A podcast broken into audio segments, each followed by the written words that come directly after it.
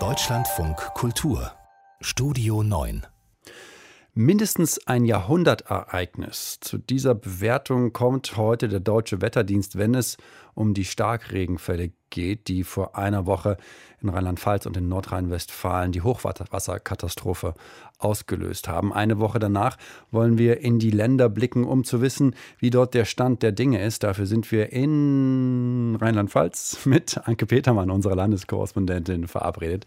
Frau Petermann, wie ist die Lage momentan in den Kreisen, die überflutet gewesen sind? Ja, nach wie vor dramatisch, ganz besonders im Landkreis Ahrweiler, wo 128 Menschen jetzt als Tote gemeldet werden und immer noch mehr als 100 vermisst werden, aber stündlich die Hoffnung sinkt, überhaupt jemanden noch lebend zu bergen.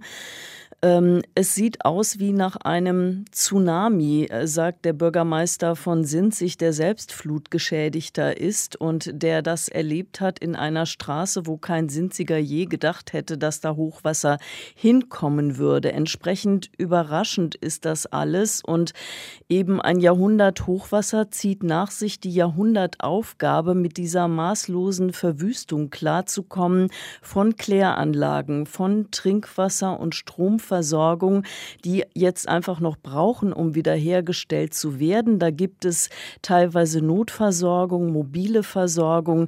Aber wenn man sich vorstellt, eine Woche ohne Strom und Trinkwasser und funktionierende Kläranlagen zu leben, kann man vielleicht ermessen, was diese Katastrophe für Menschen dort im Schlamm und jetzt auch in der Wärme bedeutet. Es gibt viel Kritik an der langsamen Hilfe. Was ist Ihr Eindruck, wenn Sie sich umhören?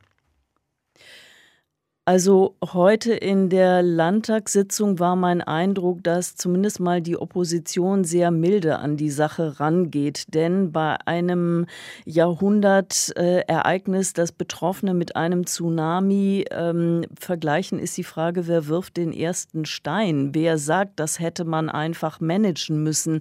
Da gibt es keine Blaupausen dafür. Aber es gibt natürlich Warnketten und es gibt die Frage, ja, warum sind 180 28 Menschen gestorben und nicht rechtzeitig aus ihren Häusern gekommen. Die Betroffenen sagen, das liegt an der Gewalt der Naturkatastrophe. Da war nichts mehr zu retten. Das äh, Wasser stieg wahnsinnig schnell. Andere Betroffene sagen natürlich, äh, oh, ja, wir haben da gestanden, wir haben teilweise diese Flusspegel in rasender Geschwindigkeit steigen sehen. Wir hätten gewarnt werden müssen und zwar dramatischer als durch vorbeifahrende Feuerwehrwagen, die durch knarzende Lautsprecher durchsagen, äh, dann vermelden, ja, es kommt ein Hochwasser, bitte liebe Leute, parkt eure Autos eine Etage höher. Also das war sicherlich nicht angemessen nur hat keiner geahnt, wie das kommen würde. Und jetzt braucht es einfach neue Warnsysteme und ein neues Nachdenken darüber, wie man sich auf Jahrhundertereignisse, die vielleicht keine bleiben, sondern bald wiederkommen, ähm, vorbereitet. Einschätzungen von Anke Petermann, die für uns in Rheinland-Pfalz beobachtet, wie Hilfsdienste und wie auch die Menschen mit den Folgen des Hochwassers umgehen. Und wir wollen weiterschauen nach Nordrhein-Westfalen, neben Rheinland-Pfalz ja am stärksten betroffen. Dort ist Vivien Leue für uns. Frau Leue, wir haben gerade die Eindrücke gehört aus Rheinland-Pfalz. Was sind Ihre Eindrücke?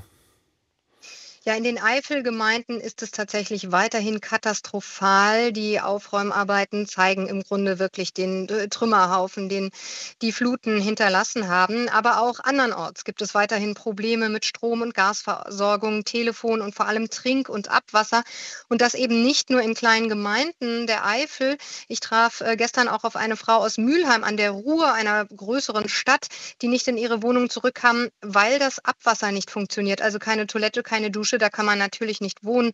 Armin Laschet sagte heute auch noch einmal, für die jetzt bevorstehenden Aufräum- und Reparaturarbeiten, da braucht es jetzt dringendst mehr Fachleute, Geologen, Statiker, Handwerker.